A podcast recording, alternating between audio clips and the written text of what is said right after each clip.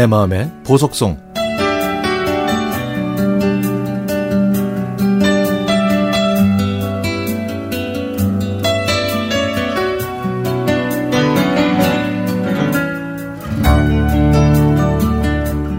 젊었을 때 주유소에서 알바를 했습니다. 대학에 낙방하고 재수를 하자니 머리도 아프고 잠시 숨 좀 돌리자는 심정으로 선택했던 알바. 그렇지만 돈을 생각하니까 또 금방 그만둘 수가 없더라고요. 1년만 하려고 시작한 알바였는데 일이 익숙해지고 또 서비스업이 저한테 잘 맞았는지 손님한테 인사하고 경쾌하게 시작하는 하루가 아, 은근히 재밌는 겁니다. 그러다가 2, 3일마다 한 번씩 주유하러 오는 한 여성을 눈여겨보게 됐습니다. 항상 2만원어치 기름을 넣고 진공 청소기로 차 안을 깔끔하게 청소해서 모인 포인트로 무료 세차를 하는 알뜰한 손님이었죠. 어떤 때는 저한테 햄버거를 주기도 했는데 사실 처음에는 마음이 좀 불편했습니다. 그 손님은 제가 열심히 사는 것 같아서 그냥 응원하는 거니까 부담 갖지 말라고 했죠. 그걸 받을 때는 마음이 좀 무겁긴 했지만 아이 출출할 때 그 햄버거를 먹었더니 기분이 좋긴 좋았습니다.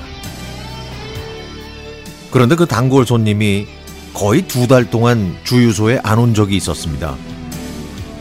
계속 오다가 안 오니까 야 나중에는 별의별 생각이 다 들더라고요. 걱정이 됐지만 그렇다고 고객 정보를 함부로 알아낼 수는 없었죠. 그런데 시간이 지난 어느 날 그 단골 손님이 주유소로 왔습니다. 저는 신나서 소리를 지르며 팔짝팔짝 뛰었더니 그분이 어리둥절해 하더라고요. 저는 그 손님한테 사고가 났는지 걱정했다고 말했습니다. 그렇게 저는 제 솔직한 마음을 그냥 고백해버렸죠. 그러자 그 손님은 웃으면서 정말요?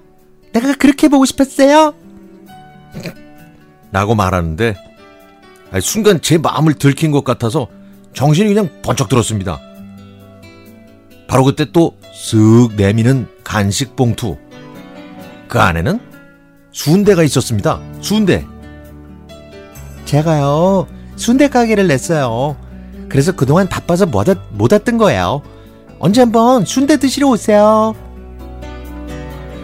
그 이후부터는 월급날만 되면은 그 가게에 가서 순대국을 먹었고, 그 덕분에 저는 단골 손님을 뛰어넘어 진골 손님으로 등극했습니다.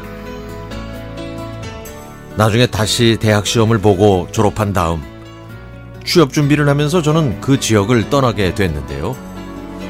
그 이후로도 마음속으로만 그 순대국 가게를 그리워했지 다시는 찾아가지 못했습니다. 제가 결혼하고 더 먼 곳으로 이사하는 바람에 그 식당 연락처도 잊어버렸네요. 하지만 그 시절 손님이 가끔씩 사오는 간식을 기대했던 그 행복한 마음. 그 마음은 젊은 청년을 들뜨게 만들어 주었던 따뜻한 정이었습니다. 그래서인지 9190 번호판을 단 차가 올 때마다 자주 들었던 이 노래가 아직도 잊혀지지 않네요.